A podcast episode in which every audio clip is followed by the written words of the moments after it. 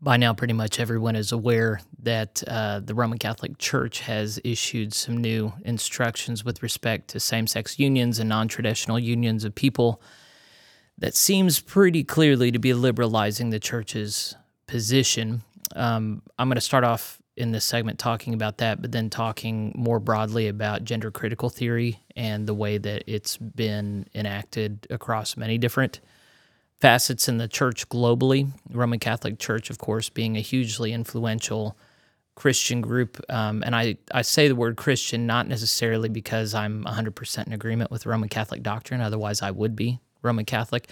But they have roots that go back uh, a lot further than Methodism, which is the tradition I'm a part of. I'm a global Methodist pastor and um, they have huge influence internationally. Even if in uh, America they have lost pretty much all their standing with um, most people, they uh, they still have a role to play. So here's um, here's the article that was put out by NPR a couple days ago. The title was "Pope Francis approves Catholic blessings for same-sex couples, but not for marriage." So I'm going to try. I've not read the primary source document. I'll show it to you. It's long. I just I don't have the time for it right now.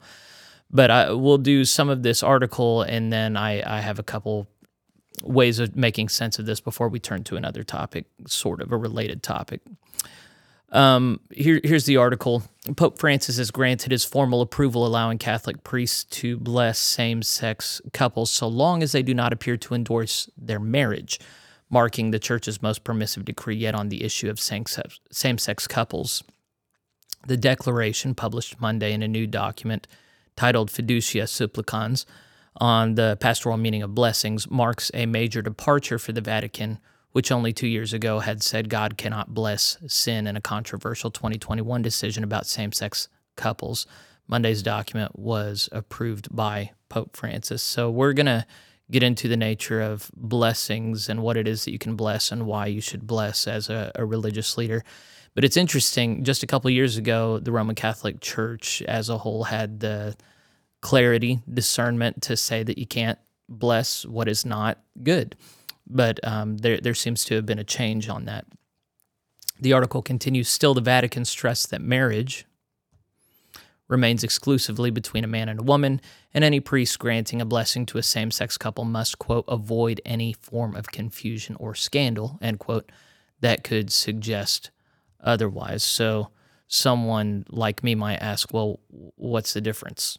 Uh, and they probably do go into the details, but so many times it almost feels as though people want to make a distinction without a difference so that they can get away with doing what they want to do. They want to bless gay unions. They want uh, to validate people who identify as gay relationships that, that that they think are holy and good, but they also don't want to offend the old liners who don't want marriage to be disrespected by being conflated with uh, another kind of union. So this is kind of maybe having their cake and eating it too.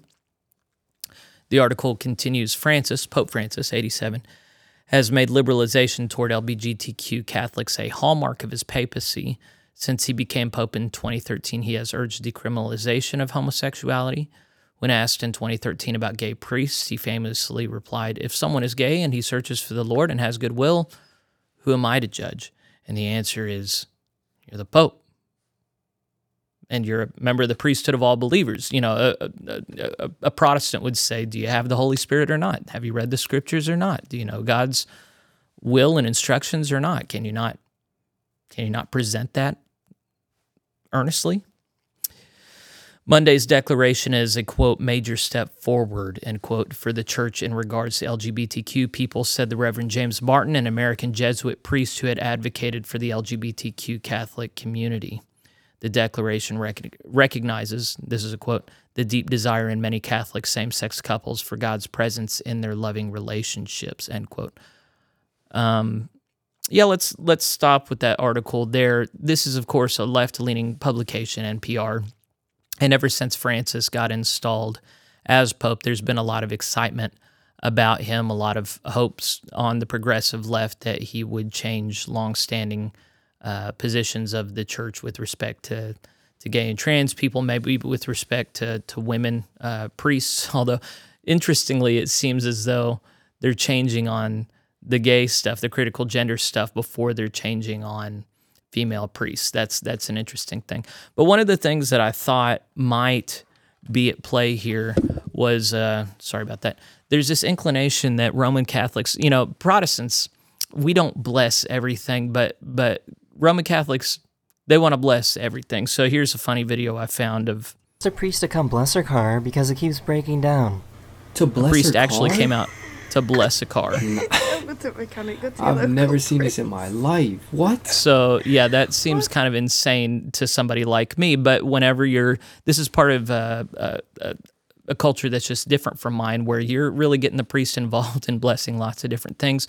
So you know, here in my sphere, you know, you only ask a blessing upon those things that you actually intend to to make holy, keep holy, be a place of worship, be a, an act of of uh, holiness.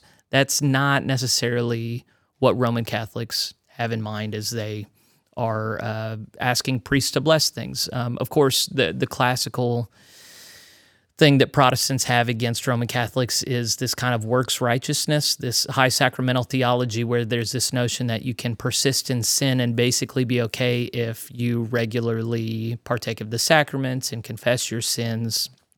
And that's a no no with Protestant theology. With Protestants, generally, if you're saved, if you are of the elect, if you're part of the covenant community, you, you stop sinning. You don't bless sin. The Roman Catholic Church has a long history of blessing people who are in un, unrepentant, persistent sin.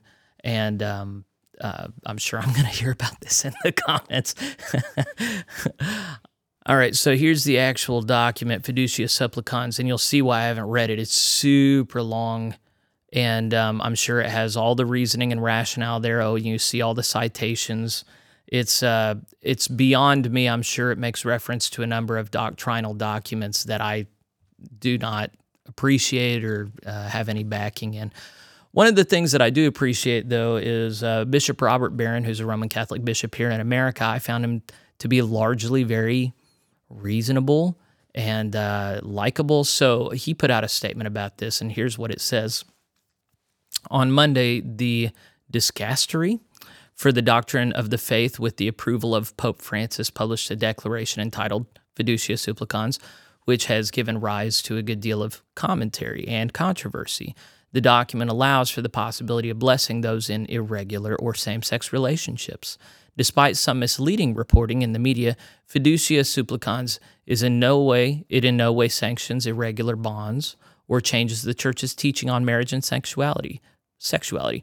It further specifies that no liturgical blessing can be offered to those in such unions, but rather an informal pastoral blessing. I'm going to say that again. It further specifies that no liturgical blessing can be offered to those in such unions, but rather an informal pastoral blessing. That is so weird to me. This latter benediction is a calling forth of the divine grace to help those who receive it to live more fully in accord with God's will and to enhance whatever is good, true, and beautiful in their lives. That is so weird here's his commentary. He says, I believe that the declaration is very much congruent with the pastoral instincts of Pope Francis, who always wants to remind those who are living the Christian life in a less than perfect way that they are, nevertheless, loved and cherished by God. To all of Jesus' brothers and sisters, the church should never fail to be a source of welcome, compassion, and blessing.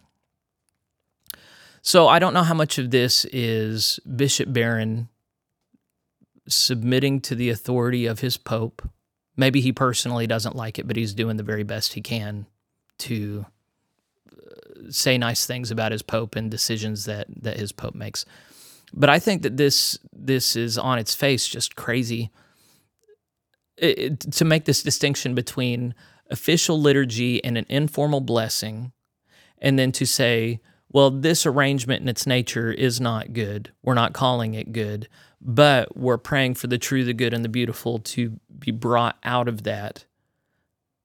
That's not the same thing. So if you told me, okay, here's a liturgy or uh, a framework for asking God to free and liberate people from sexual sin or to convict them in sinful uh, unions that they have bound themselves in, like that would make sense to me. You know, that would not be politically correct. It would make so many people angry, but um, that's not what it's talking about. It's saying like there's something good and true and beautiful here. Let's bless it and ask God to grow it. But but that fundamentally misunderstands the nature of these things, which is that, that by the very nature of the bodies these these people inhabit, the very nature of the relationship is unholy and an affront to God. There is nothing true, good, or beautiful to bless that that maintains. Rather, the only thing that would please God is to to end that sin and to build something new. So, if if that sounds crazy to you, uh, this is exactly the path that Rosaria Butterfield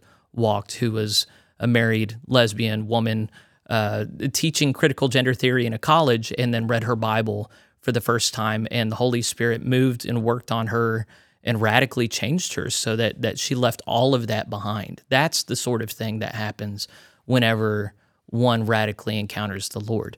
But but what the Roman Catholic Church is presenting is some some kind of notion where you can be blessed and holy in the midst of an unholy and ungodly situation, and um, and I think that whether or not you have good intentions, good feelings as you do something like this, it, you're harming people when you do it because you're giving comfort in the midst of a situation that should make them uncomfortable, that should make them unhappy. You know, this is this is how human nature is is humans only change whenever they're made to be uncomfortable.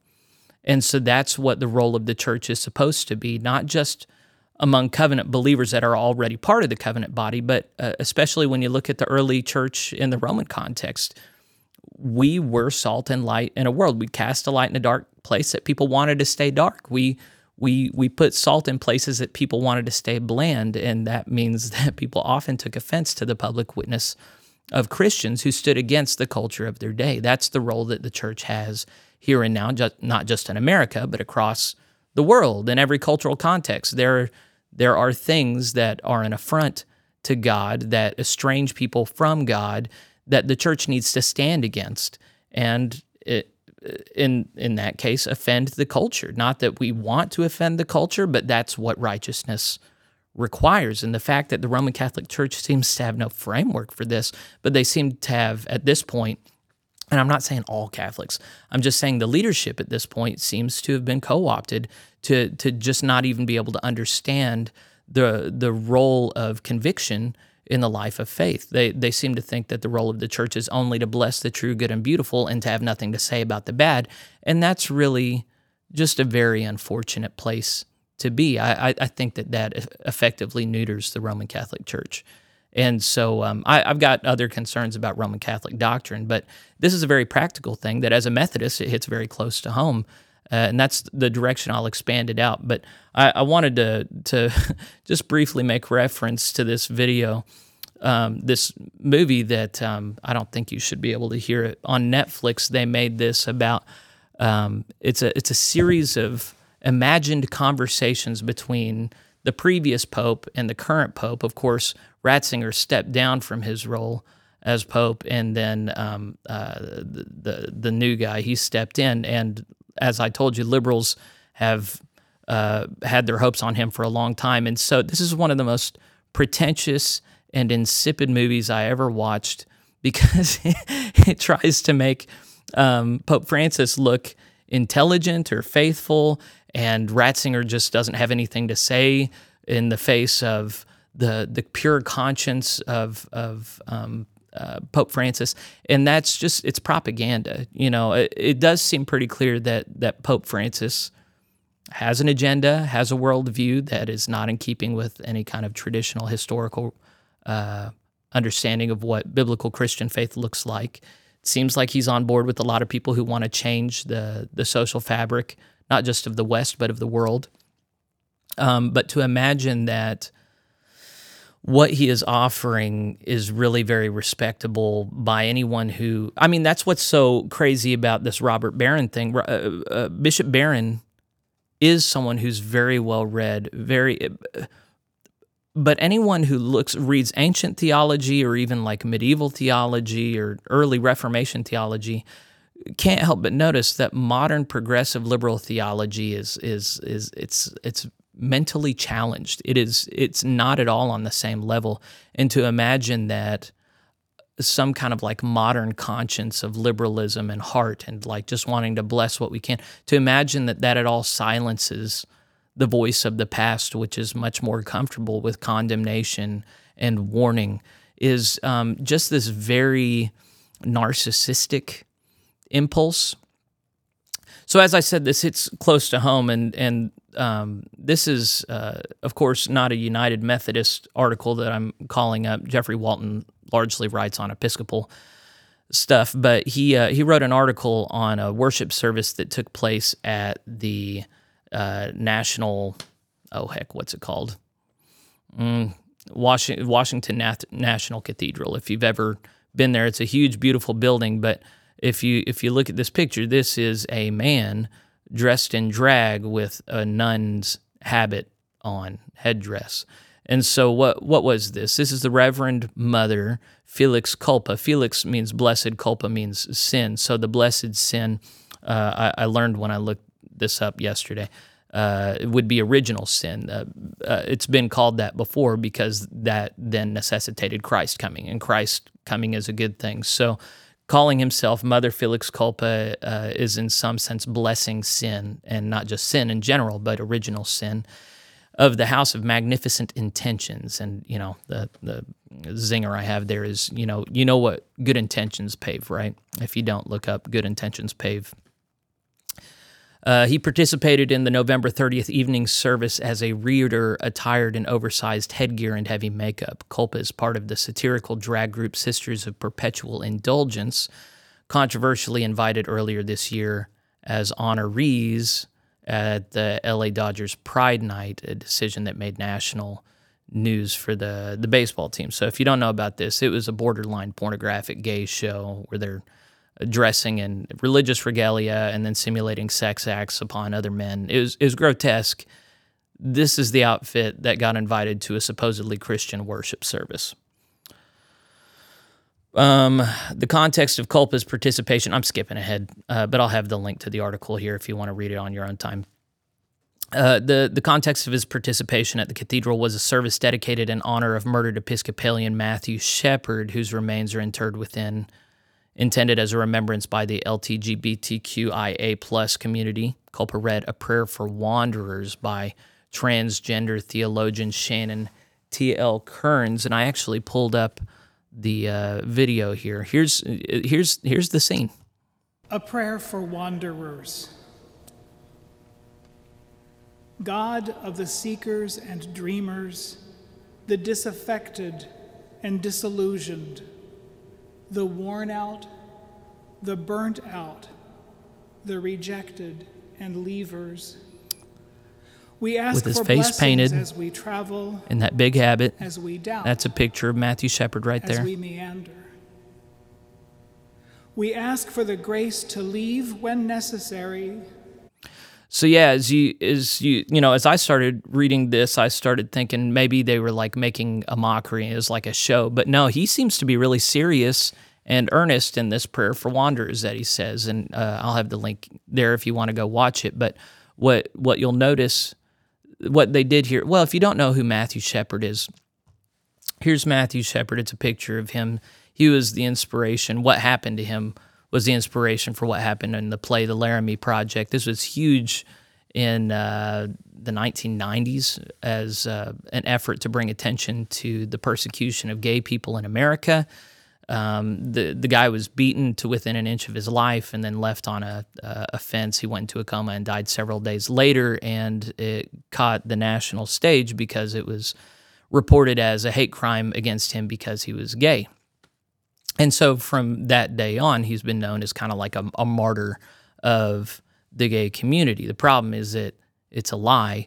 Um, it was a case that the prosecution made to bring down a harsher, heavier sentence on the guys who killed him, but uh, the the witnesses used in that case later recanted that it had anything to do with homosexuality. It all had to do with a drug deal and money and dysfunction and just Shepard was a messed up guy and he was tied up with other messed up guys. But it doesn't matter what the truth is, the media got a hold of it and used it as a wedge in the culture war issues. And so that continues to today, where the National Cathedral had a worship service in which they honor him as a sort of martyr, even though it doesn't look like he was per- pursuing righteousness in any biblical sense, even though he was caught up in a way of life, drugs and debauchery and homosexuality. He was suicidal before it even happened. That doesn't matter. What matters is he was gay. He died at the, other, the hands of other people that we chose were to believe were homophobes. And so it fits this narrative of this is not a righteous nation, it's not a righteous culture. Um, look what happens to gay people. Gay people and trans people kill themselves or are killed because of hateful bigots like this guy.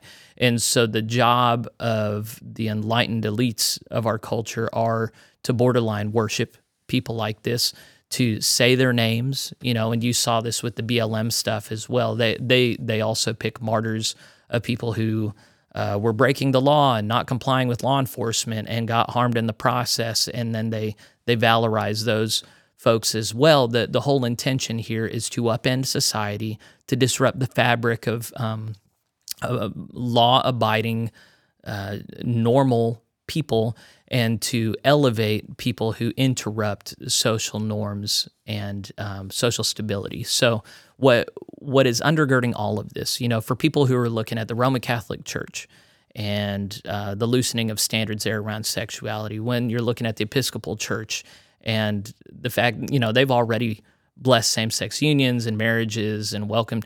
Uh, they've they've already done all this stuff. Why are they continuing to push this very extreme, very offensive? And why would it be offensive? You know, this is something I've talked about in a couple other videos, but um, you'll you'll notice that, that this this gentleman that got up there, uh, Felix Culpa, uh, he he's covered in makeup, um, and that's what you. I mean, this is participating in the whole social phenomenon of uh, the the drag show but that's essentially where women dress or men dress up as women in very bombastic fashion and put on an affect that then is supposed to it's like tapping into a different uh, mentality identity. Um, and it directly corresponds to my mind with minstrel shows which of course was white people putting on black makeup and putting on a different affect of someone that they simultaneously looked down on and fetishized. So psychologically it's the same thing you got minstrel shows now you got drag shows but then what's going on within the, all these different denominational bodies is you had this organization the church of jesus christ which has very clear sexual ethics spelled out in our scriptures lived out for 2000 years and you have this this very public very caustic um, activism that is not likable that is not attractive and yet is prevailing. And it it's it's because it is a concerted effort to to turn the values that the dominant culture had against itself and it's been largely successful. So hey you say you value love. Well we don't feel loved by you. So you need to give us space to be who we are and you need to feel you know you want to feel guilty you want to talk about original sin your original sin is that you harmed us and so you owe it to us to apologize, to repent, and to feel perpetual guilt. And because we had this long period after World War II where we didn't talk about doctrine, where we didn't require believers to actually know it was in their Bible, you have this whole population now that really doesn't know what to do with this critique. And so shamefully, they, you know, we, we lift up a martyr of Matthew Shepard and go, man, yeah, I guess we've got something really bad to feel feel about you know? We we talk about you know how gay people have a higher suicide rate higher disease rate higher um, uh, drug problems. And uh, you know it couldn't possibly because it's a dysfunctional way of life and very unhealthy way to, to live in the world it has to be because they are internalizing the hatred that i supposedly have for them and you know it's not that that i and others have legitimate critiques of lifestyle and culture. It has to be that we are undergirded by irrational hatred and fear homophobia. And uh, you know it's really just my problem that i'm putting onto them. And if i would just change then they would just be okay. That's that's what's undergirding all of this. And what we're finding is a large large number of people in christian leadership are totally not up to the task of of presenting a, a, a counterfactual, of presenting um, of proudly standing behind the history of calling people to repent of sin and refusing to bless that which is not good. So I'm not sure. Oh, well, I know how I wanted to wrap this up. I got a buddy named David who writes me. He's a gay fella who um, has chosen. Uh, he, he he wrote me several months ago just saying I'm going to be a person who's going to write you and tell you what I think about stuff. And he shares the same frustration with me that that religious Christian institutions have been so inept to the task of providing a, a, a different vision. You know, this this is this man is not a believer. He's actively, I think he's married to another man. He's that's part of his life, but he's also very clear that to be Christian means something, and it it it does not allow for people to live the way that worldly people do, and that has sexual implications as well. And so, one of the things that he would want me to do in this piece is to just say, you know, Christian holiness does require that we say no to some things. You know, this is what he wants me to help other people understand is there is a role for the people who are attracted to to people of the same sex can and do have a place in the church but that place is contingent upon learning self-denial and practicing self-denial which is not something a lot of people are willing to practice. But that's that's the standard here. The the Roman Catholic Church is wrong in blessing things that are not conducive to Christian life. The only way to approach uh, folks involved in gay relationships is to say yes God loves you but he is offended and angry with your sin just like he's offended and angry with mine. And the only way to be in right relationship with him is to stop doing it. Repent. Live a life of holiness. And this is what it looks like. So the the wonderful thing is that you can be holy and just not have sex. In fact you know jesus and paul both had very clear things to say about that. That's actually very liberating. Um, and so, if that's something you haven't heard about before, it might be worth picking up your Bible and looking up what Jesus talks about with spiritual eunuchs, or when when Paul says, "I wish everyone could be as I am." It's we live in a culture that's awash in obsessed obsession with sexuality and fulfilling sexual urges, and uh, in many ways, true freedom is just not playing that game anymore. Because the thing is, scratching that itch never leaves you satisfied for long. If you want true and deep satisfaction, then there's only one can satisfy it, and it's not a sexual desire. It's a desire for spiritual intimacy with Christ Jesus. So if you haven't had that invitation before, I, I would invite you to reach out to me. You can write me privately at plainspokenpod at gmail.com.